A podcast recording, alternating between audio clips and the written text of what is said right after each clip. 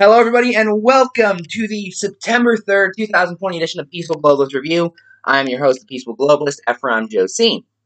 And, ladies and gentlemen, one thing that's a constant throughout history is older people not understanding young people's technology. I remember I once saw, this was from, I think, the 1850s, a principal complaining that kids these days they can only write on paper. They can't write on traditional slates anymore. Uh, it was once warned that novels would be the destruction of our civilization. When snow white and the seven dwarfs came out eye doctors actually advised patients not to see it because looking at animation for that long could harm your eyes. And nowhere is this any more clear than the war on vaping. And by the way i'm not immune to this. Okay even though i am fairly young um, I look at like OnlyFans or Snapchat. I still have no idea how the hell to use Snapchat. I've had one because a friend told me to get one like a year ago, and I still have no idea how to use it, and I've been using it. I don't have an Instagram. I do, however, stick up for technology. I am anti Luddite. And so, as such, we're seeing more war on vaping Attorney General Ferguson files lawsuit against Juul for targeting underage consumers in its advertising product design. And this is from Washington State. It's targeting vaping. Attorney General Bob Ferguson today filed a consumer protection lawsuit against e cigarette company Juul. Ferguson's lawsuit, filed in King County Superior Court, asserts Juul violated the State Consumer Protection Act by designing and marketing its products to appeal to underage consumers and deceiving consumers about the addictiveness of its product. E cigarettes are literally just nicotine. Like, eh, they are, yeah, they are very, very addictive Everybody knows that. Everybody does. Who's claiming they aren't addictive, sir? I would like to know. Uh, Juul's unlawful conduct fueled a persive, a persuasive and staggering rise in e-cigarette use and nicotine addiction among youth. Okay, okay, that can be a problem. It should be noted, though, that in the United States, it's illegal to buy e-cigarettes. Um, and I think I don't know if e-cigarettes were a part of the tobacco age raise thing from last year. But you know what? Let's say they aren't. Let's say it's still 18 to buy cigarettes. You still have to be 18 years old to buy e cigarettes. Okay? So, right there, any marketing they're doing to children might as well just be wasting money. Okay? They are wasting money. Because if a child is going to do something like smoke e cigarettes, um, when it's illegal. They're going to do that no matter if Juul advertised to them or not. I'm sorry, that's just true. Okay? People either are going to do something or they aren't. This is why prohibition is utter nonsense, by the way. Because the vast majority of the time, people do not base their decisions off of the law. They base their decisions off of what they want to do, and if they don't want to do something that's illegal, they'll use the law as an excuse. Especially among younger people uh, tell me, tell me, are you also going to sue alcohol companies? Because kids drink underage all the time. That happens regularly. Gonna sue them? I assume not. But this new thing comes up called Juul, and you're scared of it. Uh, in addiction, Ferguson's lawsuit asserts that Juul failed to meet Washington's tobacco vapor product licensing requirement. Oh no! From August 2016 until April 2018, every sale of a Juul device in Washington was unlawful. I'm not an expert on that, but I just want to say eh, that's a stupid license. Juul put profit before people, Ferguson said. Wow! Eh, I think everyone who quit smoking in part because of e cigarettes would like to have a word with you to start with. Uh, but you know what? We're talking about children. A lot of them didn't start smoking until Juul smoking, in quotes, by the way, because e cigarettes have been proven to be 95% safer than regular cigarettes. Okay, so immediately there's this disconnect between everything. Nothing you're saying makes any sense. Anybody who knows actual facts doesn't know where to start with you because of how absolutely ridiculous that is pushing unfair and deceptive marketing strategies appealing to youth. Uh, okay, like what? The company fueled a staggering rise in vaping among teens. Well, I mean, they're going to. have to be if Juul was the first vaping company, then yeah, any amount of their products getting sold to teens would be an increase in vaping among teens. You're not actually proving anything, though, in the slightest. That's a very, very easy to confirm fact that, yeah, they caused a rise in vaping because they made vaping not popular among teens, but just easily accessible to US consumers. So nothing about this makes any sense in the slightest. At all. At all. Nothing about this makes sense. Uh, Juul's conduct reversed decades of progress fighting nicotine addiction. Well, it's not nicotine addiction specifically we were fighting, though. It was tar buildup. Nicotine by itself is not particularly harmful. It's addictive, yeah, but a lot of things are addictive. That doesn't actually mean anything. The food you eat's addictive. That's why you eat it. However, what was making cigarettes specifically dangerous, we were told, apparently that's just not the case anymore, is that they were using that nicotine as a way to get people addicted to something that was very harmful to them. The fact is, cigarettes have over 200 chemicals in them, including rat poison in very small amounts. Nicotine was not giving people lung cancer. Nicotine was not causing them to cough really badly. Nicotine was not screwing up their lungs or producing tar. It was a lot else within cigarettes. Okay? Nicotine is one of the least culpable culprits within what is in cigarettes that's considered bad. So, no, we weren't just vaguely fighting nicotine addiction. We were fighting teens smoking cigarettes because cigarettes were, demonst- were demonstrably much more harmful than vaping is. So, this is utterly nonsensical. And then where where were we? Uh, Juuls. Okay, uh, I'll read. I'll read a little bit more. Electronic cigarettes, also known as e-cigarettes or vapes, are battery-operated devices that create an inhalable vapor containing nicotine. Juul small rechargeable e-cigarette device looks similar to a flash drive. No, it doesn't. Well, they even charge in a USB port. Oh no. They are slightly larger than a stick of gum. The devices create vapor by heating up nicotine infused liquid contained in disposable cartridges known as Juul pods. Um, so, this is utterly nonsensical, and if the state of Washington wants to go along with this, then they are going to do nothing but embarrass themselves, as far as I'm concerned. Anyway, time for some good news. This is from Patrick Toomey's Twitter. Patrick Toomey is, of course, someone who worked for the American Civil Liberties Union breaking in a long awaited decision, the Ninth Circuit has ruled that NSA bulk collection of Americans' call records was illegal. I, I didn't believe that needed to be ruled illegal until we started actually having that, of course. Uh, so that's good. That's a great victory. Hopefully, we'll get to the point where the entire U.S. Patriot Act is overturned, but Sadly, we aren't going to be at that point for a little bit longer. The court held that mass surveillance programs violated Section 215 and very likely the Fourth Amendment. Obviously, that's just obvious.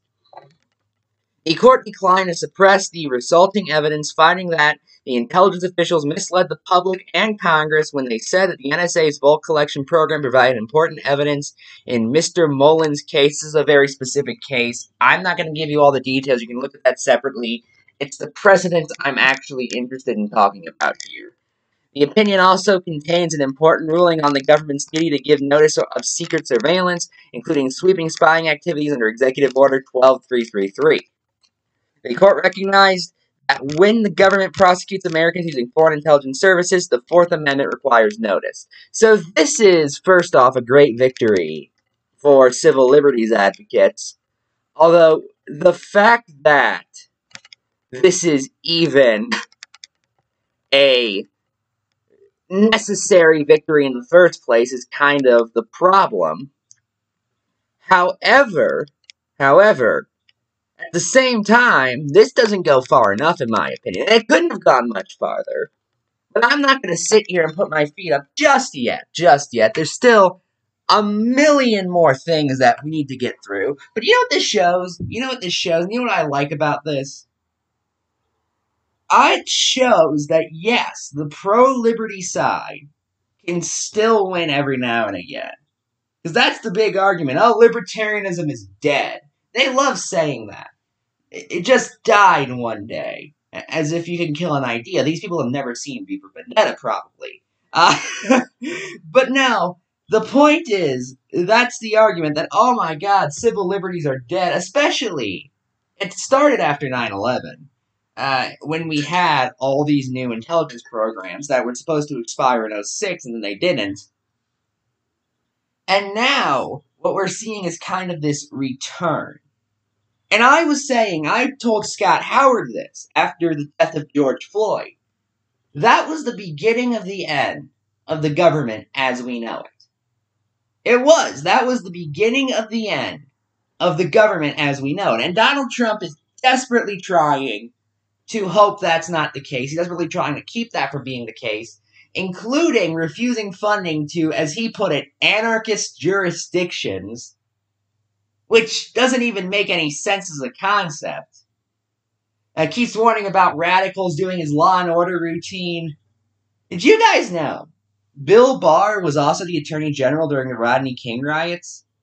I mean, I knew that. I knew the Rodney King riots took place during the Bush administration when he was attorney general, but it never quite hit me until today. And what we're seeing, what the Black Lives Matter protests are, is essentially the modern Rodney King riots. And what happened after Rodney King? Well, we were actually moving in a direction of civil libertarianism. In fact, say everything you will about Bill Clinton, in a lot of respects, he was a very intelligent civil libertarian. Seriously, we were starting to move more in that direction. Okay, we were. Now, mind you, that was complicated and diluted by a bunch of tough on crime policies that were pushed through by Republican uh, strategists, however, who just would not give up. Who just would not give up no matter how much they were told to. Broken window policing causes a problem. The solution of the Republican Party. Just break the window again. I mean, seriously, that's what it comes down to. Um, however, However, what we are seeing is this return to civil libertarianism. Now, that was put on hold after 9 11. When we allowed the Patriot Act, and we allowed the Department of Homeland Security, and we allowed all sorts of frankly unconstitutional legislation, and Antonin Scalia himself even admitted, yeah, this is almost certainly unconstitutional, but a wartime exception, bro despite the fact that eh, one amendment, the Third Amendment, specifically has a wartime exception, meaning if it's not in the other ones, it's very clearly implied that they don't have one. But that's a different topic for another time. Wartime exceptions, in general, are, in my mind, very nonsensical. But we'll talk about that another day. However, as it stands, as it stands, this is the return, this is the beginning of the end.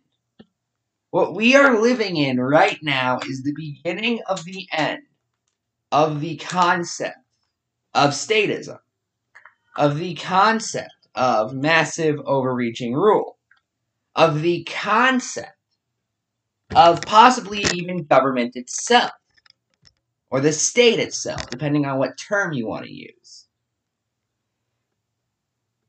And now we are actually starting to chip away on those old war on terror policies that we talked about repealing for a while, that were supposed to be repealed, but just never were. A lot of them just never were. We just never got around to it. Now we have bulk collecting of Americans' call record being declared illegal, and that is a small victory, mind you. There's still tons of other bulk collections of data that are going that's going on. Okay, that the National Security Administration can still do. However, however, at the very least, this is starting to push the conversation in the direction of the civil libertarians. which is also what we're seeing a lot more of just in general, it being pushed in our direction with things like a ban on no-knock raids being proposed in Congress, and several states actively banning no-knock raids, and the police reform done by several states. We are seeing, with our own eyes, the beginning of the end of the state. Okay? I promise you, maybe not within my lifetime even, but come 200 years from now, the state will not exist in this form anymore. It won't. We'll be in a much more libertarian position. I am going to promise you that right now. Anyway, last story for tonight. Put those white pills away. Put those white pills away, dude. You take out white, put them away. It's from Associated Press. Video in black man suffocation shows cops put hood on him. Oh god. This is from today. A black man who had run naked through the streets of a western New York City died of asphyxiation after a group of police officers put a hood over his head, then pressed his face onto the pavement for two minutes, according to the video and records released Wednesday by the man's family. Daniel Prude, March 30th after, or died March 30th after he'd taken off life support seven days after the encounter with police in Rochester. His death received no public attention until Wednesday when his family held a news conference and released police body camera video and written reports they obtained through a public records request. Uh, so this is a case where, uh, oh god, oh god. This happened in Rochester, New York. Um, for those who don't know, there's this fellow, as just mentioned, his name was Daniel Prude, and he was engaging in streaking. If you don't know what streaking is, just run naked across the street. Okay? Now, we can argue, there are some more libertarian of my followers who don't even believe that should be illegal. Who believe public nudity should be perfectly legal. And that's not the argument we're having. I'm not going to have that argument right now. Because even if you are the biggest prude. Ironic, I know. Uh, the fact is, what happened here was simply unacceptable. So the police get him, they catch him, okay? He's streaking, by the way, in New York, where weird shit like this just happens all the time. Okay? This this is New York City. De Blasio's New York City, and I thought he was some big progressive. Uh, I thought he was some big Black Lives Matter guy, might I add. Look where that ended up. Uh, but this is New York City, a big city of 8 million people. People do weird shit like that all the time. Okay? Police officers in that part of the nation should be used to kind of weird criminals. Okay? They should be. I'm sorry that because that just happens there. Hell, I live in a more suburban part of the country. I live in Ohio. Every now and again, I turn on like the radio and see uh, man arrested for trying to have sex with his horse. Yeah, and you know what? If police reacted like, "Oh my God, this has never happened before," we need to make an example of him. I, I would think that's nonsense as well. I'm sorry, but this is a weird crime done by weird people that's worthy of a fine. Public indecency is a fine uh, offense. Maybe a misdemeanor offense, not a what the cops did offense. Let's talk about what they did though. So they arrested him, which, hey, he broke the law. I'm not going to say if I think it's a good law or not, but he broke a law. All things considered. Then, then, they take a hood or a plastic bag, depending on the source. Uh, it doesn't really matter because it has the same effect. Wrap it around his neck and push him to the ground for two minutes straight. You know, this reminds me of this is Eric Garner all over again. This is literally Eric Garner all over again. Seriously. Seriously. Let's let's think about it for a second who was Eric Garner? He was somebody who was killed by the same method, choking.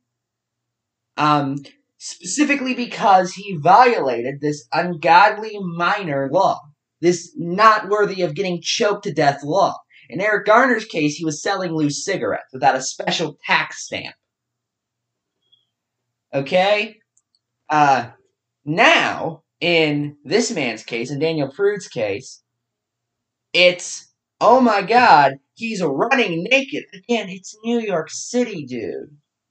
People don't move to New York City for small town values.